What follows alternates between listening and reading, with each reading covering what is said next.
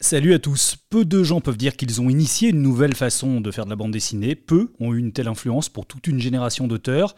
Il a publié plus de 200 BD, il a été Grand Prix Angoulême, il a même imaginé le Fauve, la récompense dont rêvent tous les auteurs. Aujourd'hui, on s'invite dans l'atelier de Lewis Trondheim.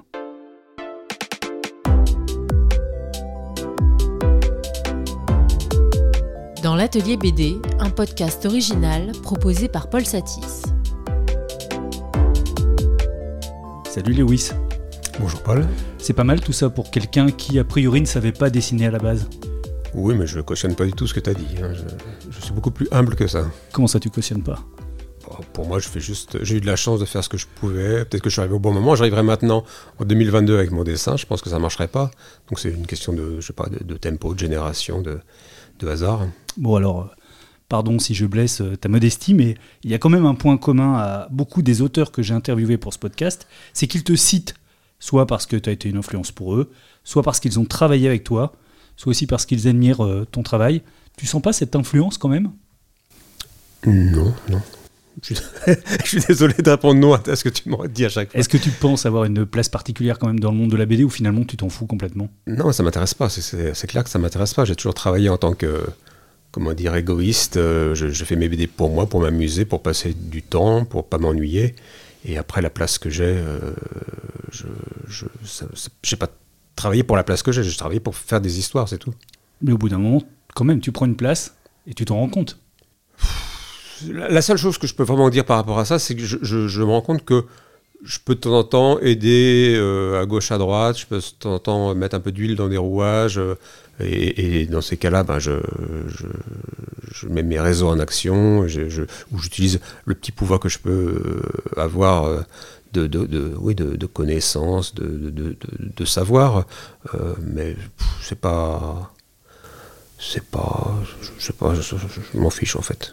On est ici dans le sud de la France, à Montpellier, où tu t'es installé il y a maintenant plusieurs années. Tu partages ta vie avec Brigitte Findacli, ta coloriste, scénariste aussi parfois. Oui, euh, on a fait un scénario ensemble sur sa jeunesse en Irak. Euh, Là, elle est repartie en Irak euh, le, en début d'année et elle se demande si elle va pas réécrire quelque chose par rapport à son retour à, à Mossoul où elle n'avait pas été depuis 44 ans. Mais puis après, on, Que tu auras envie de, que tu dessineras? bah, je sais pas, ça dépend si c'est intéressant ou pas. D'ailleurs, je note Ça dépend aussi s'il y a beaucoup de voitures, j'aime pas dessiner les voitures. Les coquelicots d'Irak est aussi, je crois, une de tes rares BD, peut-être même la seule, où c'est pas des personnages animaux, ce sont des, des vrais humains. Eh ben pas du tout. Comment ça, pas du tout? J'ai fait la mouche, c'était des personnages humains. Il y a des insectes, mais si tu regardes les- les humains, c'est des personnages humains.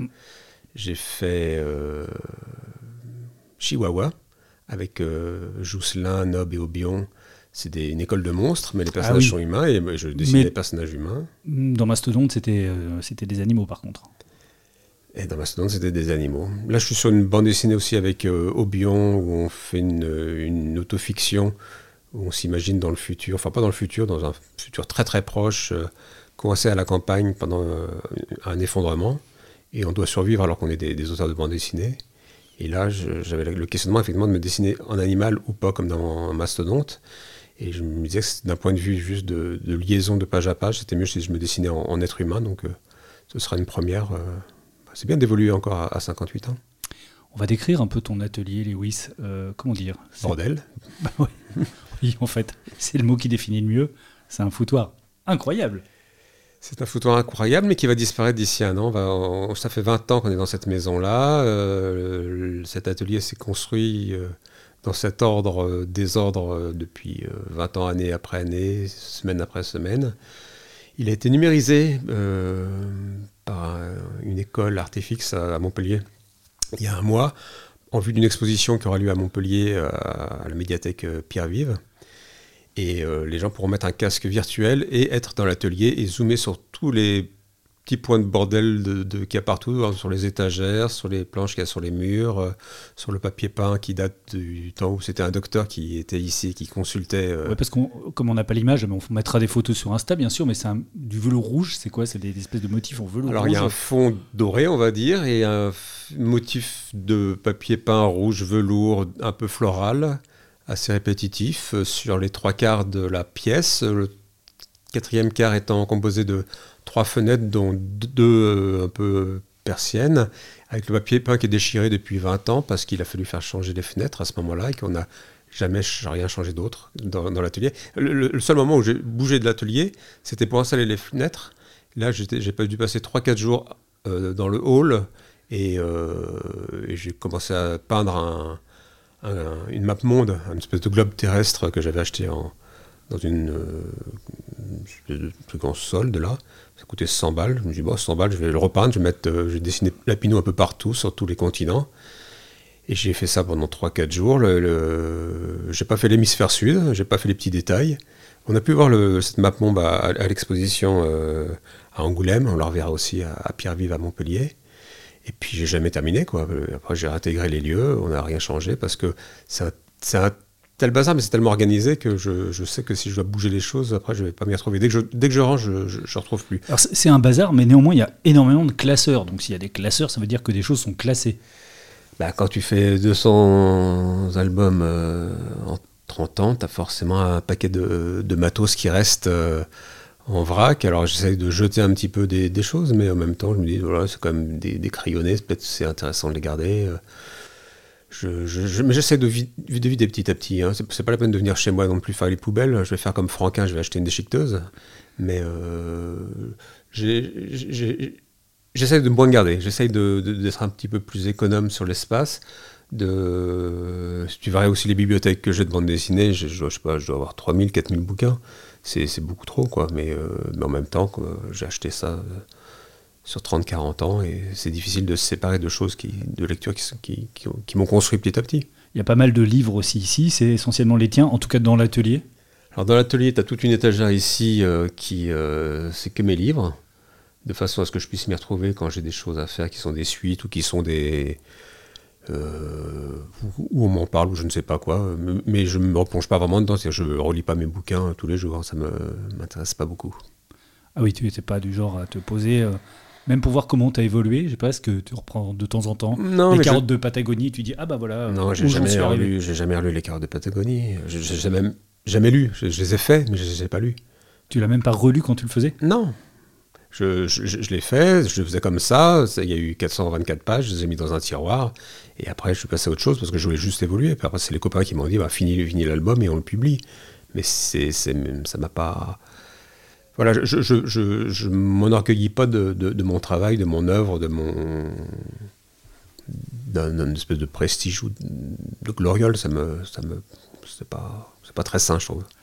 Il y a une seule planche de BD qui est accrochée au mur. On pourrait croire que c'est euh, un auteur ultra connu, mais pas vraiment. C'est Luc Cromek qui, est un, qui a fait Tom Carbone. C'est une planche de Tom Carbone, ça c'est ça? C'est pas une planche de Tom, Carbone, c'est une double planche qui est passée dans le journal de Spirou et je la trouvais formidable. C'est muet, c'est presque un gaufrier de 3 cases sur 4, sauf la dernière euh, bande qui est une grande bande allongée. Et on y voit un personnage qui est qui, se lève le matin, qui, fait son, qui prend son petit déjeuner, qui fait ses courses, qui fait un peu de jardinage, qui, qui, regarde dans, son, dans son frigo, qui, qui fait un peu de ménage vite fait, qui, en fait, il, va drouiller à toutes ces occupations-là pendant 12, 15, 18, 21 cases. Et à la dernière case, on est dans un atelier de bande dessinée, et tu as plein de petits lutins qui font des bandes dessinées à sa place. C'est ton rêve? Ah, je, je, trouve ça tellement merveilleux comme histoire. Je me suis dit, c'est beau. Donc, euh, j'ai dit, écoute, euh, alors Luc, je t'achète cette double page. Il m'a dit, non, non, je, te l'échange. Donc, je il, a, il a choisi une page des, de Lapino et les cœurs de Patagonie. Et, et on s'est fait l'échange comme ça. Dans l'atelier BD de Lewis Trondheim. Tu travailles sur une table qui est au milieu de, de l'atelier, au, milieu de la pièce, qui est elle-même pas mal en bazar. Mmh beaucoup d'outils, beaucoup de crayons, beaucoup d'encre, beaucoup de pinceaux. Tout ça est fait à la main, madame, comme disait JG Voilà. Et puis les travaux en cours, euh, souvent plusieurs travaux en cours à la fois. Il y a du scénario pour euh, Franck Biancarelli sur une histoire qui se passe à New York en 59, qui apparaîtra au Lombard euh, l'année prochaine. Il y a le projet avec Aubion, donc autofiction. Il y a des pages pour le journal Manon de chez Milan, parce que je fais de 4 pages tous les, tous les mois dans, ce magazine-là, qui sont aussi avec des personnages humains. il, y a, il y a le prochain Lapino sans doute, qui est un Lapino un peu spécial, qui sera muet, et qui est une aventure où il se passe pas grand-chose, mais j'aime bien. Mais je fais des couleurs directes, euh, J'avais trouvé un, stylo un stylo gris dans, une boutique de beaux-arts. Je me disais, c'est marrant, marrant, de faire les, fonds, les lointains au niveau des paysages avec ce trait gris. Ça donnerait un, effet de profondeur. Donc j'ai essayé sur un petit carnet d'aquarelle de, faire un dessin comme ça. Je trouve que ça rendait bien. J'ai dessiné la Pinot. Puis j'ai dessiné une deuxième case, et puis une troisième et une quatrième, et puis ça fait une histoire. Et puis j'ai fini le dessin, j'ai pas fini les couleurs, mais ça commence souvent comme ça, quoi. Hein. Ouais, ça commence souvent comme ça. Tu m'avais raconté une fois, je crois, pour Alphazam, que c'était parti juste des deux premières cases, d'une idée sur les deux premières cases, et toute la saga ensuite a déroulé comme ça. Exactement. Sur, Alphazam, c'était juste la première case. Je me disais, ça serait marrant d'avoir un combat d'un monstre contre un personnage, puis un, troisième qui regarde, et, qu'est-ce qui se passe? Et j'ai déroulé le fil. Et petit à petit, bah, c'est vrai qu'au bout du premier album, j'avais à peu près les sept premiers albums en tête. Et quand j'ai fini le septième album, je me suis dit, est-ce que j'arrête ou est-ce que je continue? Puis je me dis, non, je, crois que j'en ai encore cinq qui sont vraiment intéressants à faire. Parce que le, Ralph Azam, pour ceux qui ne connaissent pas, c'est une histoire d'un peu d'heroic fantasy que j'ai faite parce que à l'époque, euh, Johan avait euh, décidé d'arrêter de faire donjon avec moi parce qu'il faisait beaucoup d'audiovisuel. Donc, euh, bah, merci à lui parce que ça m'a permis de faire cette, saga-là qui m'a vraiment beaucoup plu. Et Ralph Azam, c'est un petit personnage qui, part de rien et puis qui finit par devenir, on va dire, le roi d'un pays celui qui doit le, maintenir à flot, au septième album. Et je me dis, ça serait bien de faire quand même euh, la suite où euh, c'est comme dans les films de KPDP, t'as le, le, gentil qui bat contre le méchant, puis après il épouse l'héroïne, et puis tout se passe bien. En fait, non, euh, on ne sait pas ce qui se passe, on ne sait pas s'il va bien gérer le château, on ne sait pas si ça va bien se passer dans le couple. Et c'est ça qui est intéressant, c'est ça la, vie.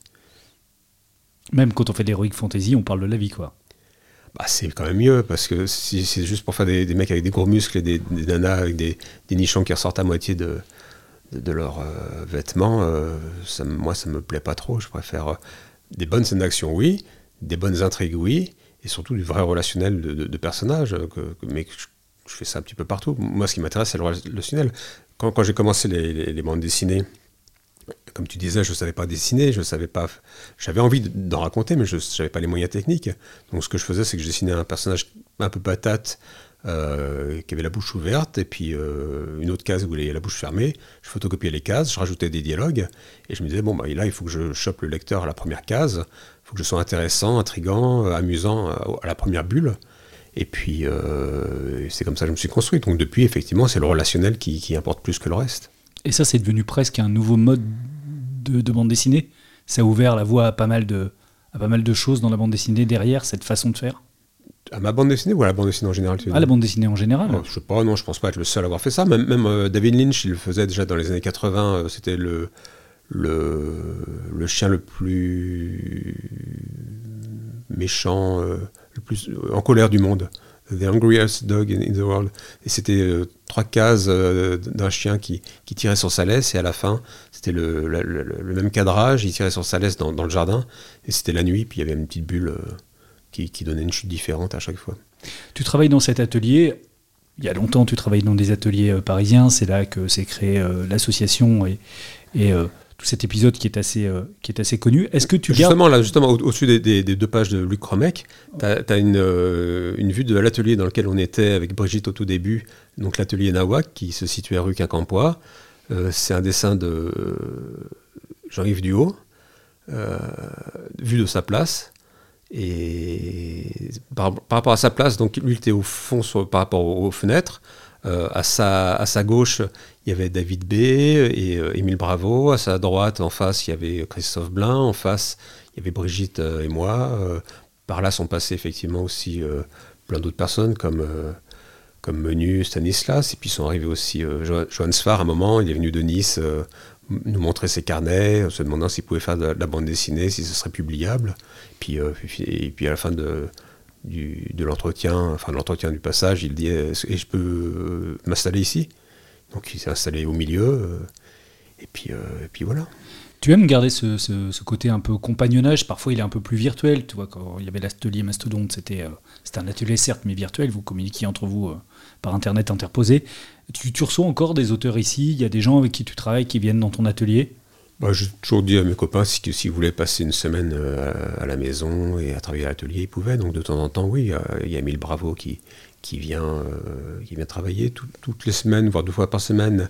Il y a Fabrice Tarin qui vient de, Narbonne et qui vient travailler chez moi parce que chez lui, il n'arrive pas à bosser. Je ne sais pas pourquoi, mais en tout cas, il n'arrive pas à se, mettre de contraintes de discipline. Il y, a, Frédéric Niff qui est venu aussi pendant quelques années, euh, presque tous les jours. L'ancien rédacteur en chef de Spirou. Euh, sa copine était de, sur Montpellier à ce moment-là, et, il, avait la petite table là, qui, est, qui est à côté de la, de la fenêtre sur ma droite. J'essaie de visualiser pour le, les, oui. les, auditeurs. On fera des photos quand même. Là, là, là, on est face à face. Sur ma droite, il y a la grande fenêtre. Sur ma gauche, il y a mon étagère avec euh, mes albums, avec euh, la, page de Chromec et le, dessin de, Jean-Yves Duhaut. À côté des fenêtres, sur ma droite, il y a trois dessins, un de ma fille, un de mon fils et un de Johan pour l'anniversaire de, Brigitte. Euh, derrière moi, il y a une autre table qui sert plus de débarras, sur lequel je travaillais un moment, mais comme il y a trop de bazar, je n'y travaille plus.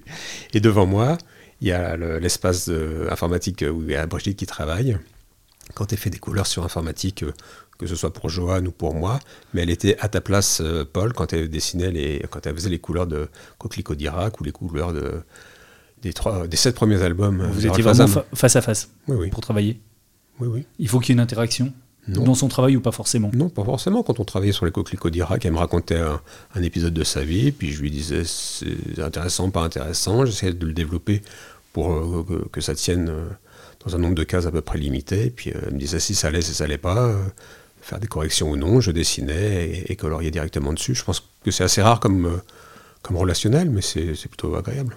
Donc tu reçois des auteurs, parfois tu as un côté mentor aussi parfois pour certains auteurs. Je pensais à Théo Grosjean qu'on a eu d'ailleurs dans, ce podcast, qui parle de, de, toi, qui était un de tes étudiants à l'école Émile Cole, enfin tu l'as rencontré là-bas en tout cas. Et lui, tu l'as vraiment aidé quand il était étudiant. Enfin, il a publié assez rapidement. Moi, je ne l'ai pas aidé. Il s'est aidé tout seul. Il était déjà doué. Euh, dans, sa classe, il n'y avait qu'une seule personne qui était plus douée que lui. C'était Oriane Buy, qui est sa copine. Euh, qui, continue à faire un peu d'illustration et de bande dessinée. Euh, elle n'a pas confiance en elle, mais à chaque fois que je peux, j'essaie de la, de la booster pour qu'elle fasse quelque chose. Et à chaque fois, elle regarde ses chaussures. Quand je parle de chance pour, moi ou euh, pour, pour, d'autres gens dans, dans, la vie, c'est pas juste la chance, c'est juste c'est, le fait de, de savoir euh, tirer profit d'éléments euh, qui arrivent dans notre vie. C'est, c'est, c'est, à dire que Théo n'a pas profité de moi pour être publié. Il était bon et moi j'étais éditeur et j'ai vu des trucs qui étaient bien. Je lui ai dit bah écoute si tu veux, je te publie. J'ai toujours eu ce rôle-là en tant qu'éditeur euh, chez Shampoing, chez, chez Delcourt. Euh, j'ai commencé en 2007 euh, la collection Shampoing. J'ai tout de suite fait beaucoup beaucoup de, premiers albums d'auteurs et d'autrices, beaucoup de, de, bandes dessinées issues de blogs d'ailleurs. Et puis, euh, puis voilà. J'ai l'impression que c'est mon job, mais j'ai pas l'impression d'être mentor. Comment tu travailles comme éditeur, justement? Tu, tu leur dis là, attention, ta planche, il peut y avoir un problème. Peut-être il faudrait mieux faire comme ça. Et c'est compliqué en, même temps, parce que étant toi-même auteur, tu vas pas faire le travail à, leur place ou trop imprimer ta marque. Ah, ce qui est compliqué, c'est de, de, déjà, enfin compliqué en soi. Ce qu'il faut faire, c'est voir qui est l'auteur, qui on a en face de nous, qu'est-ce qu'il veut raconter, comment il le raconte, est-ce que c'est bien raconté par rapport à ce qu'il veut raconter, et moi, essayer de le guider pour dire, voilà, euh, si c'est pas bien raconté, comment il pourrait mieux le raconter par rapport à sa voix à lui, mais pas par rapport à la mienne, parce que sinon je vampirise, et c'est pas bon. Donc c'est le seul travail que j'ai à faire sur moi-même, c'est de me dire, voilà, je me mets à sa place, et qu'est-ce que je peux faire pour l'aider? Et il y a plein d'albums qui ont été faits, et je suis presque pas intervenu quand je travaille avec Guy Delisle euh, sur... Euh, euh, chronique birmane ou Chronique de, Jérusalem, euh, je crois que j'ai dû intervenir sur une case à un moment parce qu'il n'y a, a, rien à faire. Là, prochainement, je travaille avec euh, Jordan Mechner, qui est le créateur de Prince of Persia, qui habite Montpellier depuis 5 ans environ parce qu'il travaillait à, l'élaboration d'un autre Prince of Persia avec Ubisoft, qui ont une antenne ici. Et il dessine dans les carnets depuis toujours. Et son grand-père avait fait ses mémoires, il les avait écrits dans les années fin 70, début 80. Et son grand-père venait d'Autriche. Et il avait fui en 38, 39 euh, l'Autriche euh, hitlérienne. Et il y avait ce récit-là, il y avait le récit de son père également, qui était resté en France au Touquet, euh, alors que son père était parti, sa mère était encore coincée en, Allemagne, et son récit à lui de, déracinement depuis la Californie jusqu'en Europe, pour revenir à ses sources en gros. Et il avait envie de raconter ça. Donc là-dessus, je me dis, oui, il y a un super sujet, t'es motivé, c'est sans doute possible. Ton niveau de dessin, ça, ça va pas forcément être évident parce que tu as quoi? Tu as 56 ans, 57 ans. Il y a un moment, on va pas, on va pas se cacher, le, on va pas se voiler la face. Hein. On, on peut pas, on peut pas inventer des trucs euh, quand on est trop vieux. Et ben lui, il a réussi à, à super bien se caler, à être super attentif. Euh, il y avait un problème de, pour raconter des histoires sur trois temps à l'époque, trois époques à la fois. C'est-à-dire qu'il y avait l'époque euh, 1939, il y avait l'époque 1914, il y avait l'époque mm, 1980, euh, plus l'époque actuelle. Ça fait quatre époques. Euh, comment ne pas s'embrouiller les pinceaux là-dessus? Et, là-dessus, ben, j'ai essayé d'être très attentif. Euh, on, a fait des codes couleurs, euh, on était clair à chaque fois qu'on citait des personnages. Et puis, euh, très très vite, il a, il a volé de, ses propres ailes et j'ai plus besoin d'intervenir. Et ça, c'est vraiment très gratifiant. Mais il y a d'autres auteurs, je ne citerai pas les noms, tu leur dis des trucs, ils ne comprennent pas. Tu leur redis, ils ne comprennent pas, tu dis, bon, bah, je, je laisse comme ça. Puis c'est, c'est, c'est- tant pis, je ne peux, pas- je peux pas mieux faire. Tu ne peux pas imposer à un auteur ta marque, tu peux pas, même si c'est pour son bien. Parce que c'est, ça va le rendre malheureux. Et, et l'album qu'il veut faire, c'est lui qui va y passer le plus de temps. Sur ton activité de- d'éditeur, est-ce que les auteurs viennent plutôt à toi ou est-ce que tu es toujours toi en alerte pour aller en, en chercher des nouveaux comme Théo que tu as trouvé dans, dans une classe d'Emile Cole? Non, je suis pas en alerte. euh, Est-ce que tu lis toujours beaucoup de blogs? Est-ce que tu regardes beaucoup Insta? Est-ce que tu- Je regarde un peu, mais je, hum, j'ai vraiment réduit beaucoup mes activités euh, éditoriales euh, chez Shampoing. Au début, je, je publiais à peu près 12 albums par an. Maintenant, ça doit être euh, 3-4 maximum. Euh, parce que euh, parce que c'est quand même beaucoup de boulot, parce que je- quand je veux faire les choses, je veux bien les faire, que ce soit en, activité de, de dessin, de scénario ou d'éditeur. Et donc, euh, voilà, je- je- je- la décroissance, c'est bien. L'Atelier BD, un podcast original proposé par Paul Satis. Ton œuvre est très très variée, euh, Lewis, on pourra évidemment pas parler de, de tout, mais si on doit chercher un fil rouge à tout ton travail, ce serait quoi? Le jeu Tu Tu joues souris, il sourit.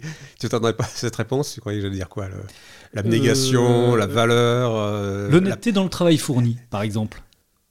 Oui, Le refus des compromissions, euh, oui. le refus de la facilité.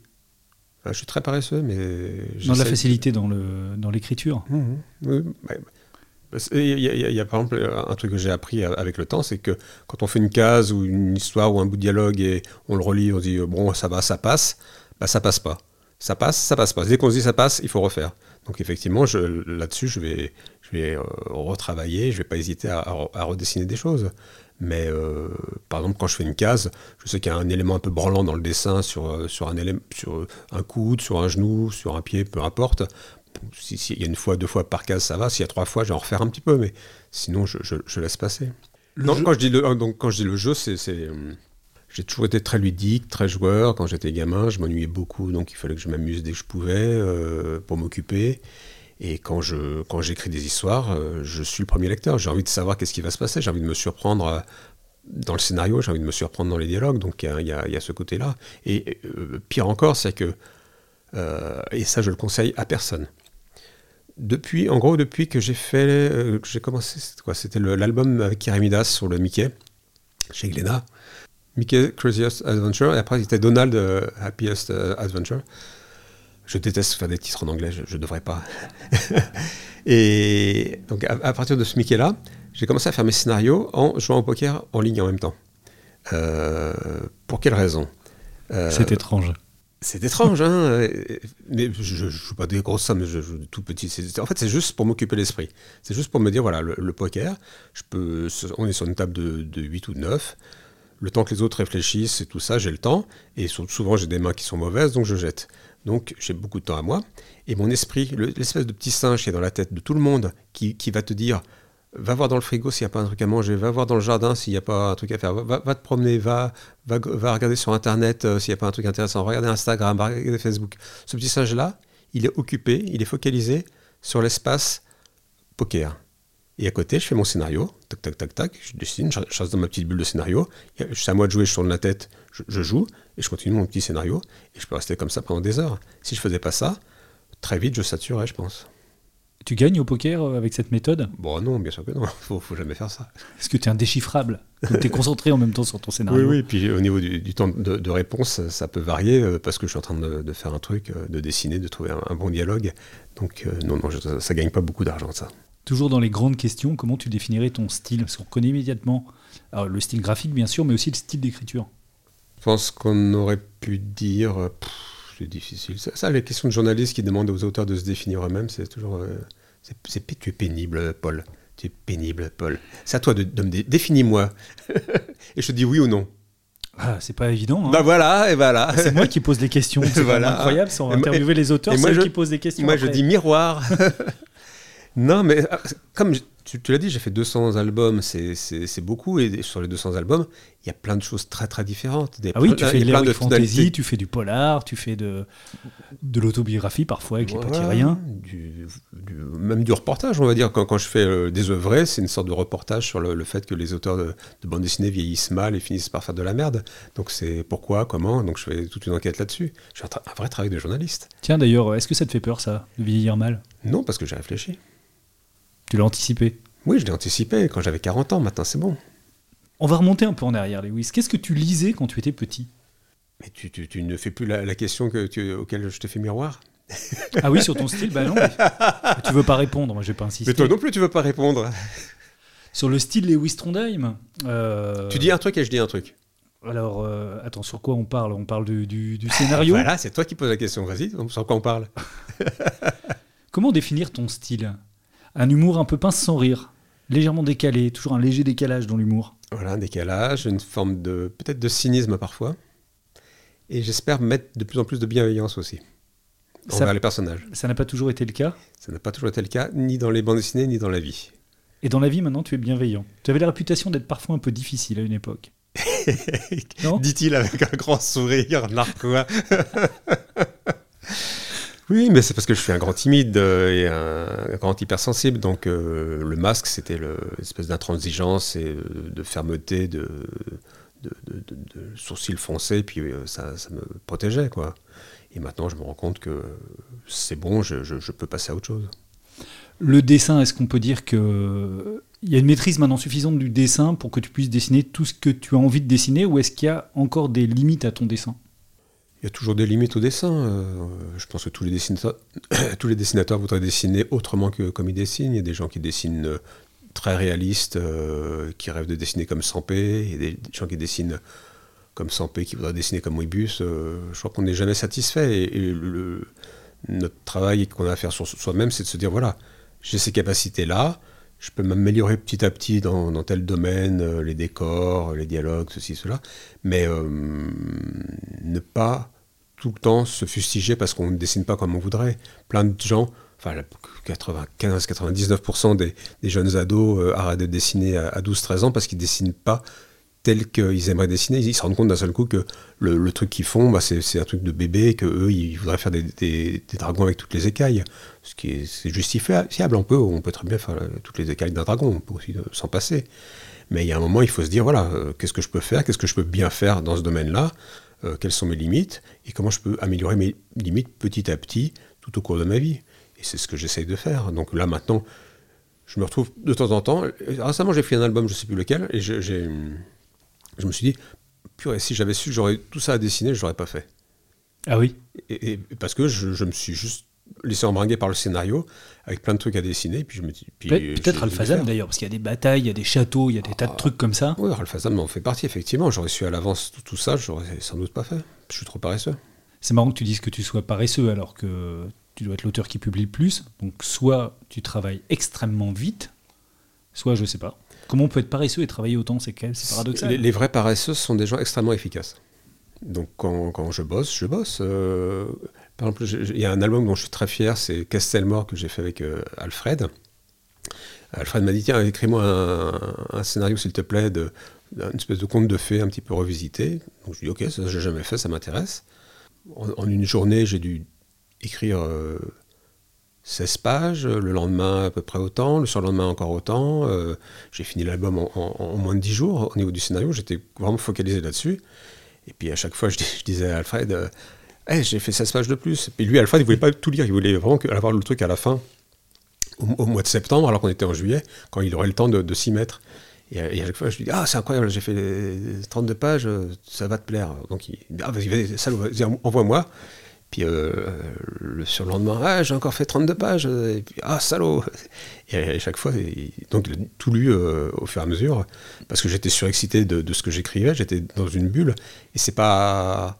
C'est magique, hein, ces moments-là où on écrit et qu'on est dans la bulle. C'est ce qu'on recherche, euh, cette espèce de d'excitation, de, de, je sais pas comment ça s'appelle. Une transe C'est une transe, mais on, a, on, a des, on se, sécrète des, des, drogues naturelles. Des endorphines Ça s'appelle comme ça Peut-être. Euh, et, c'est magique.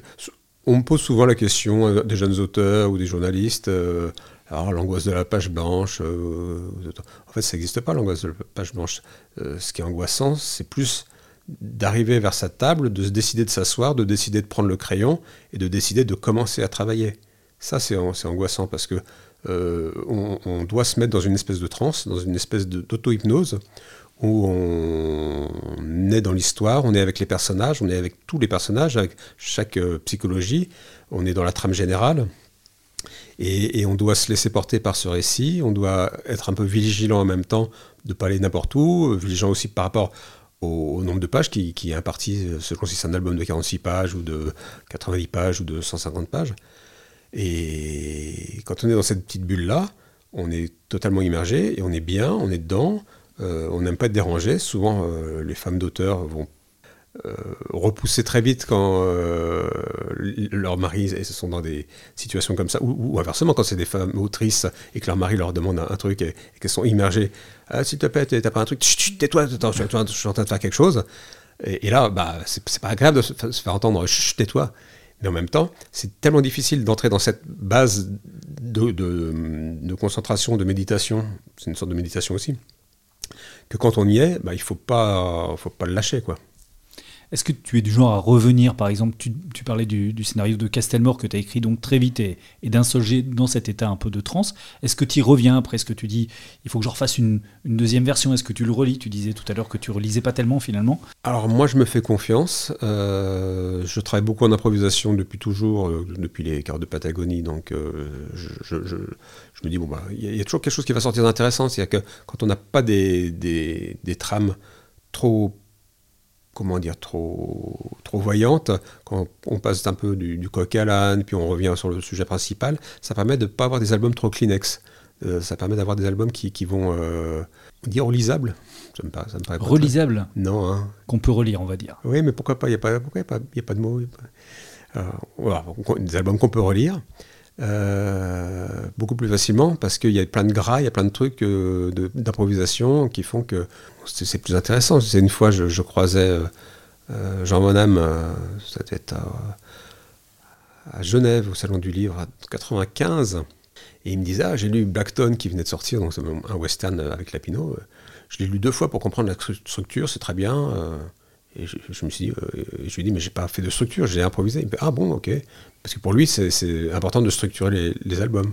Mais quand tu commences, tu sais où tu vas arriver et euh, entre les deux, tu laisses l'improvisation et l'inspiration arriver euh, au fur et à mesure que tu, fabriques ou ça peut être ça la structure, un départ, une fin, et puis euh, voilà. Non, j'ai une situation de base ou des personnages. Parfois, je discute en amont avec le, les, co-auteurs. Par exemple, avec Alfred, ben, il m'avait parlé de, de scènes ou de type de personnages qu'il aimerait euh, voir, donc euh, je les ai notés. Euh, il y en a que j'ai pas utilisé, il y en a que j'ai utilisé. quand j'ai bossé avec Mathieu Bonhomme sur Texas Cowboy, qui est donc, comme son nom l'indique, un, western, on a parlé aussi de séquences, de, de, de thèmes un peu typiques du, western à, revisiter. Et, et, comme je disais, j'improvise, mais quand j'ai affaire à quelqu'un comme Mathieu Bonhomme ou Alfred, j'ai totale confiance en eux et en leur relecture pour me dire là ça va ou là ça va pas, là j'ai envie de changer, c'est possible, ou là, euh, ou là c'est bon. Euh, le, travail que j'aime bien, c'est effectivement être tout seul à faire une bande dessinée, mais celui que j'adore, c'est de travailler avec des gens qui vont m'apporter des choses, qui vont faire avec moi des, albums que je serais incapable de faire tout seul. Et dans ces cas-là, il faut, il faut de la confiance, il faut de la bienveillance, il faut de l'écoute, euh, comme dans un couple. Tu été pas mal scénariste, est-ce que c'est arrivé dans l'autre sens? Que tu dessines le scénario quelqu'un d'autre C'est arrivé euh, une fois avec Jean-Luc Coudray, où il avait écrit un texte qui était très bien, qui est devenu un pâte de mouche, qui s'appelle Nous sommes tous morts, qui est sorti il y a plus de 30 ans. Là, c'est un scénario uniquement de, Jean-Luc Coudray. Ensuite, avec Apollo, sur Île Bourbon, 1730, qui est un album sur la fin de la piraterie dans l'océan Indien à cette époque-là. Euh, moi, j'avais pas du tout. Il m'a parlé de, cette thématique-là, euh, du, trésor de la buse qui était recherché en ce moment-là, les, esclaves marrons qui, s'enfuyaient dans les hauts de, Bourbon, donc l'île de la Réunion.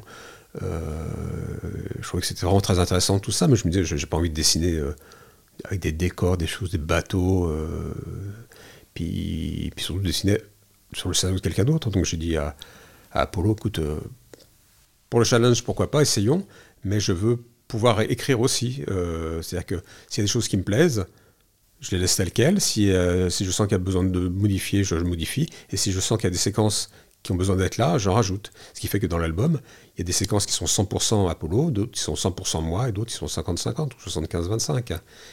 Et puis, euh, et puis avec Brigitte, ben, on, a, on a travaillé comme ça aussi à, deux, à, revoir un petit peu les, les je ne me vois pas du tout être illustrateur pour un scénariste. Euh, ça n'a jamais été mon but. Mon but, ça a toujours été d'écrire des histoires et j'ai trouvé un moyen pour les dessiner. Ce que dit Émile Bravo euh, dans un précédent podcast, où il dit euh, c'est une écriture le dessin. C'est ça, ça sert à raconter ce qu'on veut raconter c'est une écriture pour beaucoup qui, ont une forme d'écriture, de dessin, que ce soit euh, Johannes Farr, ou Picot, euh, et, et, euh, Christophe Blain et plein d'autres.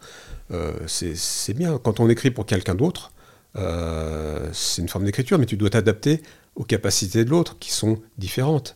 Avec Mathieu Bonhomme, il m'a dit moi, je, fais mes scénarios en, les dessinant. Je fais des bonhommes patates, comme ça je vois la séquence, comment ça fonctionne, de case à case, comment ça fonctionne les ellipses. Je vois s'il y a besoin de, plus d'espace à un moment, s'il se parle trop pendant, dans, un couloir pendant deux cases, trois cases, cinq cases. Je dis voilà, il faut, il faut que ça respire. mes scénarios sont comme ça. Et Mathieu Bonhomme m'a dit moi, je veux pas un scénario comme ça, je veux que ce soit tapé simplement et que c'est moi qui, qui fais le, le, découpage. Donc, euh, pas de problème, on va faire comme ça. J'ai fait comme ça aussi avec euh, Stéphane sur Maggie Garrison. J'ai écrit mon scénario en le dessinant et après j'ai tout tapé pour dire voilà, case 1 ceci, case 2 cela, case 3 cela. Et, avec Alfred, il m'a dit non, non, euh, donne-moi le truc. Comme on avait bossé aussi avant ensemble sur, sur Donjon, il savait comment étaient les scénarios. Il m'a dit de toute façon, je, prends ou je prends pas. si j'ai une autre idée, je, je, fais autre chose. Mais il y a d'autres personnes qui vont effectivement se sentir contraintes d'avoir une vision de, du scénariste, et, de, après ils se sentiront un petit plus, comment dire, euh, cadenassés pour trouver autre chose. Et je respecte aussi. Tu disais que tu étais paresseuse tout à l'heure. Est-ce que tu travailles tout le temps ou est-ce qu'il y a des grands moments où, tu as besoin de faire une pause? Non, dans la journée, je travaille assez peu. Hein. Je, suis euh, une page de Lapino, par exemple, euh, le scénario, je vais la faire en, je sais pas, une demi-heure, une heure. Et puis après, je, je vais avoir besoin d'une heure pour la, la crayonner comme il faut, et puis après 3 heures, 2 heures, euh, même pas, ouais, 2 heures pour l'ancrage.